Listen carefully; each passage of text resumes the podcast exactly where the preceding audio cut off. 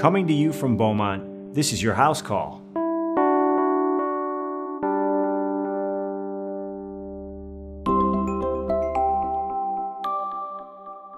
As we lean into the back half of summer, it's time to start thinking about kids, adolescents, and educators heading back to school this fall. The push is on to get students back to in person schooling. But with so many children yet to be vaccinated and the rise of more transmissible variants, questions about COVID prevention strategies and the safety of school age kids once again dominate our landscape. Keep it here We've got your answers on the Back to School COVID 2021 edition of the House Call podcast.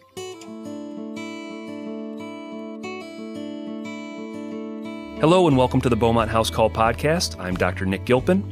This is our late summer Back to School COVID podcast, the 2021 edition. We did a similar podcast almost exactly a year ago that addressed some issues around preventing COVID in schools. Of course, at that time, we didn't have vaccines, and our collective understanding of COVID was considerably less than it is right now. This time, we're taking another shot at it, pun intended, and we have Dr. Bishara Freij to join us on the podcast. Dr. Freij is a House Call podcast veteran. He joined ASHA a couple months ago for the Children and COVID Vaccines episode. Dr. Freij is the head of pediatric infectious diseases at Beaumont Children's Hospital in Royal Oak, Michigan. We're going to discuss a handful of key topics around the safe return to school this fall, including vaccination for school aged children as a key prevention strategy. We'll talk about masking and physical distancing in schools regardless of vaccination status and why this is important despite being somewhat controversial. And we're going to talk about other preventative strategies such as staying home when sick, testing, contact tracing, hand hygiene, and so on. After my conversation with Dr. Freij, stay tuned for another podcast guest, Sarah Rauner, who will talk with me about the important psychosocial and mental health benefits of getting students back to in person learning this fall. All right, let's get to it. Thank you for joining me, Bishara. You're welcome, Nick. So, Bishara, before we get started, I want to set the stage here. I, I, like to do this on these podcasts because some of this information is maybe a little time sensitive. So, this is a way for me to, to timestamp the information. Um, we're currently at approximately 5 to 6% COVID test positivity in our community. The CDC considers this moderate community transmission. The Delta variant is the dominant strain nationwide at about 93% of all COVID cases. Young unvaccinated individuals, average age around 40, is making up the largest proportion of those new cases and hospitalizations about 71,000 new cases of COVID diagnosed among children in the U.S. in just the last week alone, which is approximately one in five of all new COVID cases. And about 54% of Michigan residents over age 12 are fully vaccinated right now. So, with all of that in mind, let's talk, you and me, about what a safe return to school looks like in our community. And um, I'm going to let you just take it away so the, as you lay down the uh, the background here, there's still a lot of disease transmission going on, mm-hmm. even some breakthrough infections among people who were previously vaccinated. It's a small chunk of people, but nevertheless they exist. So we still have a long way to go in terms of trying to get to the finish line.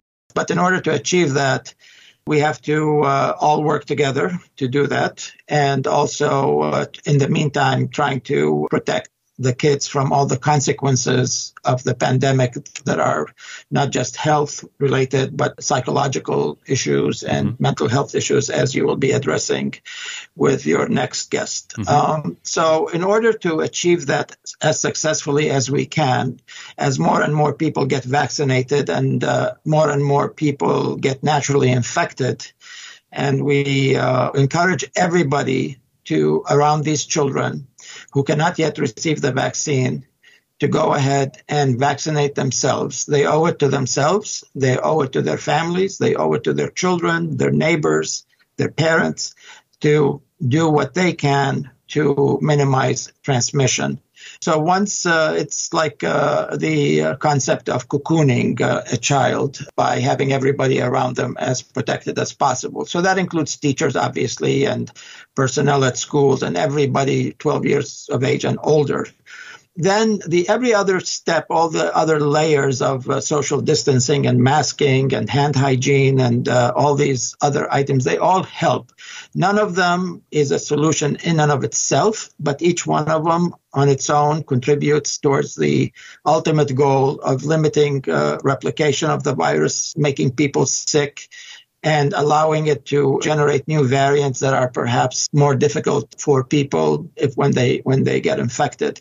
So we we need to do everything we can uh, to achieve the final goal, and um, uh, it's it's a uh, we're all in this together, and we need to do it in a manner that uh, we all can get to the end of this pandemic and move on with our lives. Let's talk about vaccines because I, I, think you mentioned that you alluded to it, and I agree. This is a, a keystone of our strategy. So, um, question a question I get, a question I'm sure you get when it comes to vaccinating our students, uh, school age children, is one vaccine, in your opinion, better or safer than another? So right now, the only vaccine that has received the emergency use authorization really is the uh, Pfizer vaccine. Mm-hmm. Uh, I think the Moderna vaccine is pretty comparable, but they are uh, a little behind the, the Pfizer group in terms of getting the, the regulatory clearances to use the vaccine. I think once it becomes available, uh, I don't really see one being superior to the other, even though they have not been necessarily compared head to head. Do you have an expectation or, or, or a best guess as to when we might expect vaccines to be available for the under 12 uh, age group?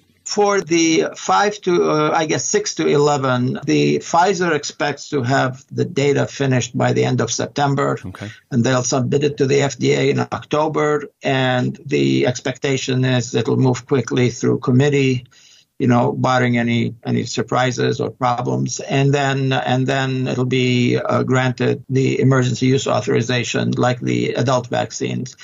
So theoretically, October, maybe November. Uh, the only problem I foresee with this is the vaccine for these younger kids.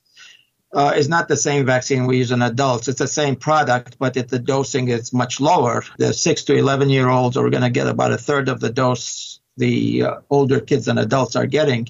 So that will require new packaging and formulation and delivery of product. So I, I think these things will add to uh, the timeline, uh, assuming everything else is in line. And then for the younger kids, the ones that are uh, like six months of age and older, the the expectation is maybe by the end of 2020 uh, that their data will be finished and uh, be ready to perhaps roll it roll it out. This this is my understanding. So perhaps by the by the latter half of the school year, after yes, after my my yes, if everything goes well, I think uh, for the winter term, we may have what we need to to finish the job. You know, in terms of protecting the younger ones. Yeah, I, I like that. I like that approach. I think that you could certainly make a case, whether you or I agree with it. Uh, I think that they probably want to avoid any perception of rushing because I think yes. that's been one of the biggest complaints that I've heard about this entire process is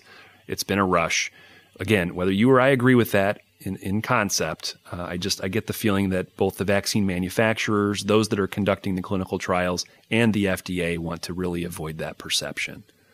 Early on, before the vaccine was given authorization, I had that concern myself. Mm-hmm. You know, is this being rushed to market? Uh, but realistically, uh, even though the vaccine was rolled out back in December, we are eight months out now from the time the vaccine was rolled out. This is actually a lot of additional follow up in terms of how effective it is, hidden adverse effects that nobody suspected. Yeah. The number of people who have gotten it, as you uh, stated, is uh, over 50% of the eligible population. Now, granted, they were all vaccinated at different points in time, but you have a huge cohort that exceeds any study that could have ever been done and uh, and the data are still very very good. You know, there's like no real hidden long term problems from the vaccine. Uh, the, the protection there is a debate on how long it lasts, uh, but overall uh, you, you can see that from the data in the states where there is a lot of uh, disease uh, that the ones who are getting hospitalized are the unvaccinated.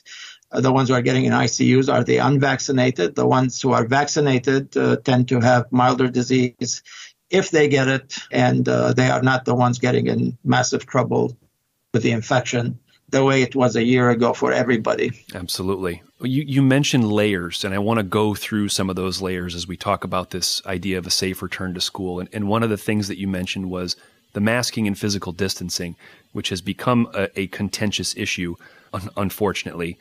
Let's talk about that and why that's important, even for those vaccinated students right now, given what's going on in our communities with rising rates of COVID. Why is it important that even the vaccinated students should be wearing masks? Yes. So if you are a fully vaccinated uh, individual, whether you are an adolescent or you know an adult, the, the vaccine provides you the, the protection from infection is about 80%. So you're, you're 80% less likely to get infected if exposed. And among those who do get infected, they tend to have milder disease. The problem with the milder disease or the asymptomatic infection is the virus is allowed to replicate. Mm-hmm. And uh, the driver of all these variants and variant formation with all these uh, Greek letters, whether it's delta and lambda and whatever is coming down the pike, these things will not emerge if the virus is not multiplying and allowed to come up with new versions of itself. And uh, so it is important to stop it in its track everywhere possible. If there is no replication, there is no variant formation. I mean, that really to me is the should be the driver of everything. Uh, so even if the masks are controversial, they're uncomfortable, they're not perfect, they have their own problems they do help. They do. I mean, there's a lot of studies that show uh, decreased transmission, mm-hmm. uh, especially in the days before we had even the vaccine to work with. Uh, they are by no means ironclad wall, but uh, they do reduce transmission. And every case we can prevent is one less chance of having a variant emerge that is potentially detrimental, maybe even worse than the Delta variant we're dealing with right now as we go through um, the the CDC's playbook that I have here of sort of their approach to safe back to school, one of the things that they talk about is screening tests, particularly for those students and staff who are unvaccinated. Um, talk a little bit about that. What what is your thought about utilizing screening tests in students and staff? Um, and contrast a little bit the difference between a screening test versus a targeted test for someone who may have been exposed or may be symptomatic. Well, screening tests would mean uh, you just uh, sample people, uh, whether they're symptomatic or not, and um, you know, and that I personally, uh, that's my personal opinion. You know, I, I don't speak for the CDC or anybody except myself. Implementing screening for all these children and staff on a regular basis is not going to. It's tricky. Go very well. Okay, I, I think it's it's going to be a dead end hmm. pretty fast. Uh, it's uncomfortable to get those swabs. It is costly. Uh, a lot of people. I mean, you have to pay for it out of your pocket or insurance, and if you have to do it on a regular basis, it's uh, it's it adds up. You know, it adds up quite a bit. That's different than an exposure, uh, and uh, maybe you're trying to make sure you didn't get infected. Uh, there was a problem in the class where you're trying to do basically contact tracing and uh, making sure everybody who got infected uh, quarantines so they don't spread it to others. Uh, that's mitigation. You know, you're trying to mitigate the effect of what happened. but in terms of just general screening, I I don't find that all that useful. Prevention through masking and vaccination and hand washing and uh, distancing as much as possible is a much more effective uh, approach, yeah. uh, more practical approach. No, I, I, like that answer, Bishara, and I, and I agree with you. I think when you you know when we look at these recommendations academically, it may make sense, right, to to screen regularly, to have an understanding of what your prevalence is at a given time. But I think you're absolutely right. It's it's practically very difficult. It's operationally very difficult. It's costly.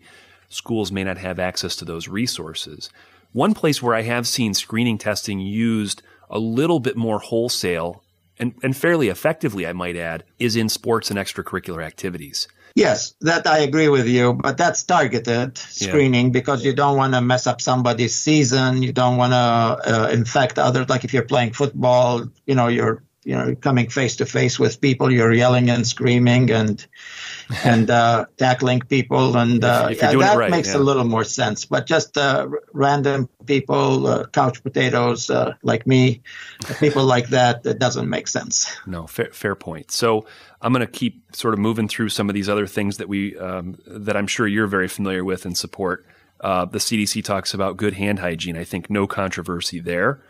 Um, they, they also talk about using well ventilated spaces and outdoor spaces if possible, which some places may have the luxury of doing uh, if they have better weather than we do in Michigan.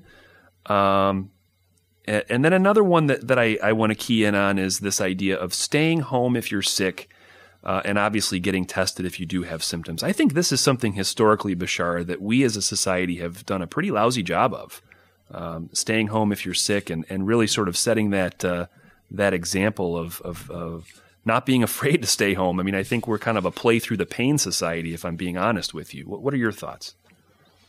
No, I completely agree with you. Even though I think the people's philosophy is beginning to maybe shift, they're beginning to see that this is not a good good approach.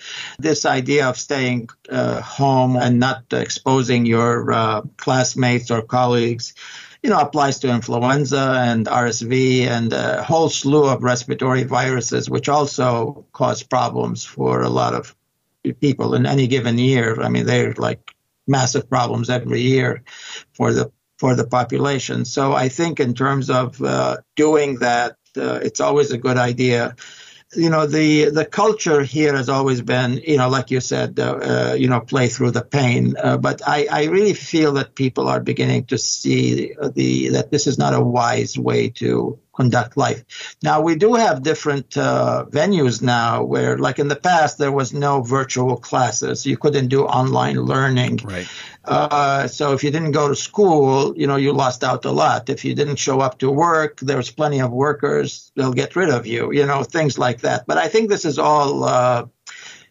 you know, the change has been forced on people. And I think in one way, this is one of the better things that have come out of living through this pandemic, which is to uh, start wondering whether this we're being smart about things. Uh, so I think right now, if you're a student, uh, you can, uh, you know, even if you're doing in-person classes, they're they're keeping the online portions of the teaching, you know, because they also need that for some kids who cannot come or people who get sick. So you can keep up with your with your homework, with your demands, without necessarily having to show up in person, and uh, and then you can, you know, keep keep going, not fall behind very quickly. And it'll be just a temporary period of time till you recover from whatever you're going through, and then you can go back to joining your classmates or teammates or uh, you know whoever you wish to join. Sure. Another one of the strategies that the CDC talks about and, and other organizations talk about is cleaning and disinfection, which is something we've sort of come full circle on uh, throughout the COVID experience and, and the importance or relative lack of importance of what cleaning and disinfection might actually mean.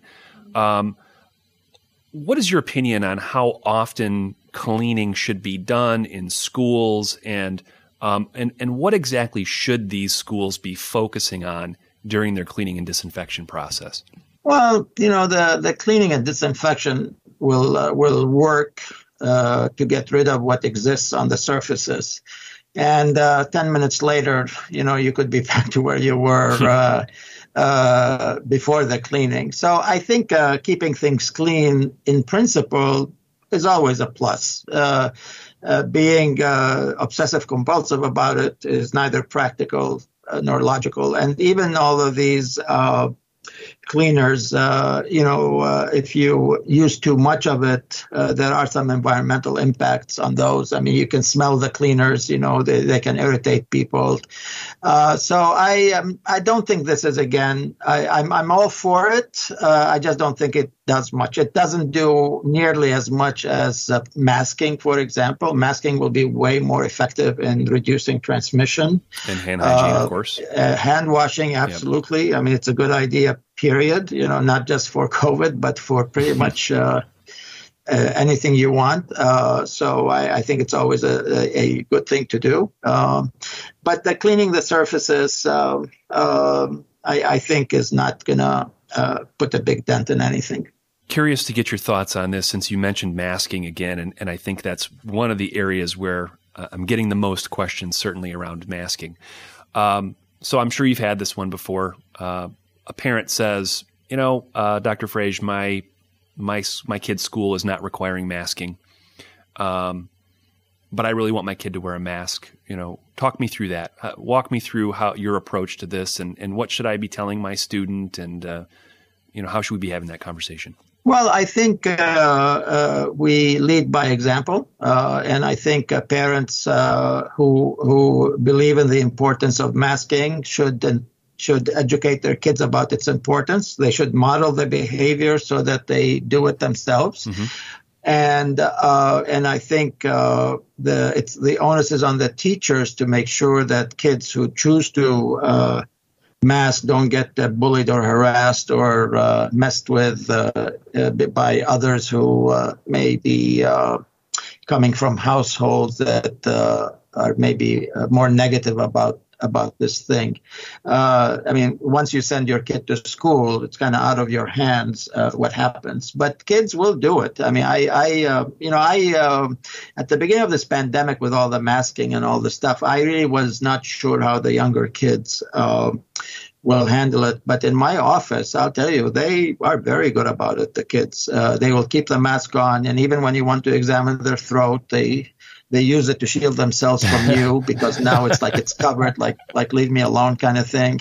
Uh, but they keep it, and they don't, you know. So uh, even kids, I mean, I take care of a lot of kids who have uh, uh developmental problems, uh, uh, cerebral palsy, Down syndrome, autism and they keep the masks on. Uh, they they do. Uh, so I don't think it's as difficult as I thought it would be a year ago or a year and a half ago. I, I'm very pleasantly surprised and uh, very glad I was uh, mistaken. You know, in my thinking that they would not do well with it. Uh, but I think you, uh, you know, you should teach your kids to do that until we're done, and it protects them not just from COVID, but it'll protect them from other respiratory viruses as well, and um, and um, uh, not perfectly, but uh, it will be positive nevertheless. Good answer. So, uh, Bishara, with all these strategies in play to to get back to safe in person learning, um, one question is: Is there still a role for closing schools, and and what might that look like if we have if things get weird again, as I like to say? I don't see ourselves as getting back to last year, uh, but I do see, you know, you might have to like shut down some class for a little while or things like that. That probably will happen here and there, but I just do not see it. Even now, with the with the increase uh, in, in activity of the virus in our area, as an example, we are nowhere near last year's numbers. You know, so uh, so the, the and that's a reflection of, uh, you know, we have a a, a, a, virus that spreads more easily, and yet the numbers are not as uh, as uh, as dramatic as a year ago. And uh, you know, a lot of it is, you know, there's a good chunk of people who are immune now, you know, yeah. to, to this, and they will interrupt transmission. But we are not done, you know, and if we don't control it, we may lose all the gains we've we've made, you know, and that's what we have to try to avoid. And people have to understand everybody's tired of talking about the, the disease, yeah. the infection, the masking, the social distancing. So if if if people are as tired of hearing about it and dealing with it as as healthcare workers and uh, you know uh, a lot of the population, then do something about it. Help us get to the end of the of get through the finish line uh, by trying to uh, uh, you know prevent the virus from multiplying get vaccinated, use the mask, wash your hands, distance as much as possible, and we can see the finish line then at some point. Well said, Dr. Freij. I'll leave it there. I really appreciate your time. Thank you. Take care. Bye bye. thanks. And now we're going to pivot to part two of our podcast. This part of the podcast will explore the psychosocial and behavioral aspects of why it's important to get students back to in person learning. And our guest for this segment is Sarah Rauner. Sarah is a pediatric nurse practitioner at Beaumont. Uh, she's contributed extensively on this topic, including through local television and media outlets. Uh, thank you for taking time to join me today, Sarah. Thanks for having me. So, Sarah, my uh, my last guest uh, and I just discussed the latest recommendations for what a safe return to in-person school this fall might look like. We talked about vaccinations and other preventative strategies. These recommendations from the CDC, the WHO, and, and the American Academy of Pediatrics are very tightly linked to the concept of child and adolescent development and well-being, which is something I know that you've spoken quite a bit about. So, talk for, for just a moment on why this push for in person learning is so important for students. So, it's a really great question, um, and one we've been getting a lot lately in pediatrics. And it's the question of are we going to go back or are we not? And I think there's three major pointers that need to be brought forward to talk about. We have academic development, social development, and then the physical health and nutrition. So when we dial down a little bit to that, the academic development studies have shown us that math and reading scores suffer for students doing virtual versus in-person learning. Mm. And I think two of the big reasons for that is it's a question and answer session in learning when you're a child. You got to be able to ask a question and get an answer. And a lot of kids just simply won't do that in virtual learning. Yeah. And when you're learning, you're also learning dynamically. So things change. You learn off of what the person next to you is asking, what the person next to you is learning. And I think you lose that with this virtual learning session. So not only is it academic development and pushing them forward to the next level, but it's the social development too. So the importance of having a routine. And I've spoken on this many, many, many times. I think our, our first thing as parents was to let kids just be themselves and live with the pandemic.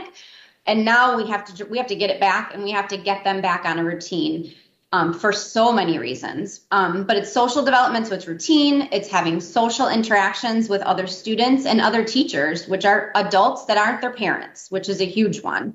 And emotional intelligence, so it's problem solving. It's creating social bonds that aren't there when you're on a classroom. Having ninth graders walk into high school and not walking in a door, but walking into their bedroom or their office or wherever they're taking virtual learning and not knowing a soul in any one of the classes and looking at these screens full of either names or faces that they don't recognize, it makes them feel alone, isolated. And then simply the physical education and health. A lot of these kids in so many communities rely on just simply food from school. Absolutely. You get breakfast, you get lunch, and you get a snack. Mm-hmm. Whereas other kids just don't get that, or they get very unhealthy foods. And then the physical education piece, it's moving from class to class. It's not just the physical education of having a like gym, but it's getting up, out of your room, out of your house, walking to the bus, walking in when you're being dropped off, and then simply walking from class to class. We lost all of that in virtual learning. Absolutely. I think we could certainly agree that there might be circumstances or situations where a school would have to shut down for a period of time if there's an extensive outbreak in the school or in the community. But I think these over long shutdowns have, have really been detrimental. And, and one of the things that I've seen and read about extensively is this idea of sort of a pulling apart uh, of sort of this social vulnerability. You know, you've got, uh, frankly, the haves and the have nots, and, and you're seeing more and more distance between these populations. So, if you could talk for a minute about how this is particularly important for systemically neglected populations and how the absence of in person schooling is contributing to some of those gaps. Sure. The, um, the Economic Policy Institute found that the pandemic widened the gap that put the low income students at a disadvantage relative to their better off peers, mm. which basically means a lot of kids just simply don't have devices, they don't have internet access, or if they do, it's very limited or very slow. Um, they don't have the specialized instruction that comes with it as well, like tutors and teachers that you can go to on your off hours or after school or before school. And with slower online learning and less availability of devices, um, you learn you lose all that online learning modules that the teachers are able to put together. So they can put together a wonderful learning platform for these kids. But if they're out of school for extended periods of time, they're not building on that academic development, which is what's so important for them.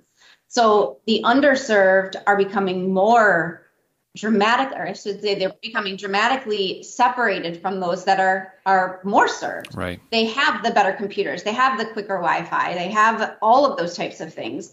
And in general, you know, the big gap used just to be in like a lot of times just in nutrition. Now we're finding it more and more in the actual academic learning and retention um, that there's a big gap. Speaking of nutrition for just a second too, you have these kids that uh, a lot of times are in you know underserved populations where the parents may not have the financial means to provide them with three balanced meals a day. Right. Where a lot of times they were getting you know fast food or convenience food because it's cheaper and it fills them up. Uh, going to school, they get a breakfast, lunch, and um, most of the time a snack. You know, backpacks sent home with kids full of cereal and bars and things that they can eat that are more healthy. We lost the ability to have that when we started with this this virtual learning. So not only are they not getting the the um, educational platform, they're now not getting the nutrition that they need to feed their their bodies, their brains, their development to push them forward in this educational gap. Yeah, and I'm, what I'm seeing as I read some of these recommendations from the CDC and other organizations is that keyword equity keeps getting used over and over again. It's about equity. And, you know, we have the tools to provide safe in person learning, and it's not only important for the students emotionally, it's important for this concept of equity. Follow up question, Sarah. Um, I know you work in a pediatrics clinic. Have you seen examples of where students have directly suffered uh, as a result of not having in person schooling? And what does that look like? So I think um, I can give you three particular examples in general. One of them is the lack of physical education that we've talked about. Mm-hmm. We've seen a dramatic increase in children's body mass index or BMI number, which then in turn puts them at risk for stroke, heart attack, um, things later on in life. That these things are reversible. We, if we can get a handle on these and create a better routine and get them to be where they were before, we can absolutely put these kids in a healthier situation moving forward as an adult. So I think BMI is one of them. Um, parent child relationships, I do think, is another thing that, not in all circumstances, but in some circumstances, I, I took care of a kid who, um, you know, I talked to the parents and the kids together, and I like to talk to the kids separately if the parents allow it. And I could just tell that there was a lot of anger in this room. You could just mm-hmm. feel it the way the conversation was going. And the second I got the parents out of the room, the child just broke down in tears. Mm. And this is a teenager, and I'm just like, okay, let's let's get it out. Let's let's cry it out. What's going on? But you're not telling me something, you know. And the poor child looks at me and says, I just absolutely think my parents think I'm a failure. I don't have the energy to get up. I don't want to get up. I'm so anxious that I'm going to get COVID, but yet I'm so sad that I don't want to clean my room and I don't want to help my parents that I just feel like a complete and utter failure. So I just, I'm watching in front of me the unfolding of this poor 17 year old who is just lost in all of this. And the parents are upset because they're not picking up their room and she can't pick up her room because she's flat out clinically depressed. So those types of things, when you put people in a situation where they're together 24 seven, it changes your expectations of each other and i think it changes your relationship. So i think people need to be very aware of what's going on in the home at that time. Thankfully i was able to get some follow-up on on her and counseling and with some medication they're doing a lot better now. Um, but it's a long road ahead of them and one of their biggest fears was what if this happens again? And my statement to them was well you know what? We know what we're dealing with. Let's see if we can stop it before it starts again and then the third one is um, kids I hear over and over are getting, they feel like they're lost in the computers if they are there. They feel like they're in a screen of people, that they're not getting that social connection. And with that social connection, like you don't have the, I want to do better than he did, or caring so much about their grades, or, well, all I got to do is pass, right? That's all I'm worried about. Right. You know, all I got to do is, I have to do just good enough to get by this semester. Um, so I think those are three of the biggest reasons. Um, one thing that I don't think we've talked enough about as well is lack of access for things like ABA therapy in our autistic population, speech therapy in our kids. You know, the thought of doing speech therapy with masks in person is very hard. And to get some of these kids who are you know have educational challenges or or emotional challenges to watch you on a zoom and try to learn are is hard so all of those therapies that kids need that are in person, you know, those are the ones that my heart goes out to those families because they strive on that routine of being able to go to school, be, being able to learn, and that routine of doing it over and over and over again. You know, it, it's it's interesting because we are sort of doing this real time risk benefit analysis always. And, and I want to stick with something that you just said a moment ago. And I want to talk a little bit about resiliency because you're right. I don't think any of us knows with certainty what the next several months are going to look like.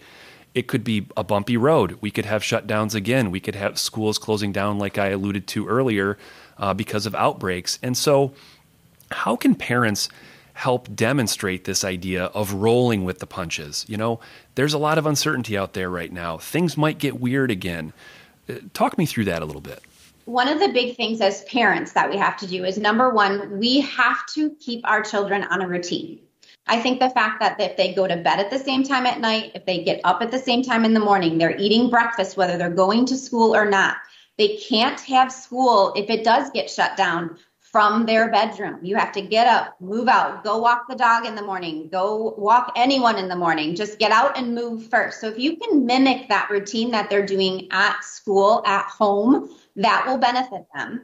But I also think as parents, we sometimes have to take a step back and say, I have to do that too. Like I need to take my mental break as well. I need to make sure that I'm going to bed at a good time. I'm eating well. I'm exercising. I'm moving my body every day and I'm being a good example for my children too. And then role play some of it. Say, okay, what are you most worried about going into day one of school? Like let's talk about it. Let's say, okay, I'm worried about, you know, am I going to make new friends? And my biggest conversation is we're all in this together. So if something comes up, let's talk about some techniques that we can give you to work through these things. Things as simple as counting backwards from three or counting forwards to 10. Um, one that I really like because we're trying to ignite other senses is something that you can see, something you can smell, something you can touch. Like start working on those other senses in the moment so that you can then reduce your anxiety and press forward with change. Because any any kind of change, whether it's good change or bad change, allows those anxious feelings to come in. I like that. So I think this is a good place to kind of to, to, to wrap things a little bit. And I want to finish this on a positive note. This has been a really good conversation. The pandemic has been for us all, you, me, for the students, uh, for our patients. It's been a physically and emotionally draining experience, um, certainly for our, our healthcare community as well. But we have the tools now, I think, to make in person learning a success. I think we're better situated today than we were a year ago. We have vaccines available. We have better treatment protocols, uh, you know, more more safety protocols in place. The CDC, the WHO, other professional organizations um, have given us this nice roadmap, a science-based roadmap uh, for help uh, for helping to get our kids back to school safely. There's a lot of federal monies out there that have been devoted to making sure that that in-person school can be a success. Um, and to help close some of those opportunity gaps that we talked about earlier. And we've learned a lot from our collective experience, from our successes and our failures in this space. And, we know how high the stakes are to ensuring safe learning. So um, I, I'm really optimistic about the coming school year. Sarah, final thoughts, things you want to add? I agree. I am optimistic as well. Um, I think that we do have the tools. I think we just have to use them right. Um, and I think we also have to reserve judgment on people that are making their own choices. Um, you know, I've talked a lot to my kids about mask wearing and, you know, social distancing and trying to find a normal right now that works for us. Um, you know, having a conversation on a daily basis and just having a touch point every day. Hey, doing okay? Need anything? What can we talk about? And I think as a group and as a society, we, we have the resources. We just need to use them the right way. Well said. Let's leave it there. Big thanks to Sarah Rauner for joining me today. Thank you, Sarah. Thank you. Thanks for having me. And I also would like to thank Dr. Freij again for joining us on the podcast. I want to remind you to send along any questions or suggestions to podcast at beaumont.org. And for more information on COVID 19, please go to beaumont.org slash coronavirus. And I'll leave you today with this healthy thought. Conducting school in person is tremendously beneficial for students and their families, and getting back to learning in person is a high priority for our communities this fall. By getting as many students who are eligible vaccinated, paying attention to the community rates of transmission, and practicing other COVID prevention strategies like masking, physical distancing, and testing, we can help ensure our communities a safe, healthy, and productive school year. Continue your journey to living a smarter, healthier life.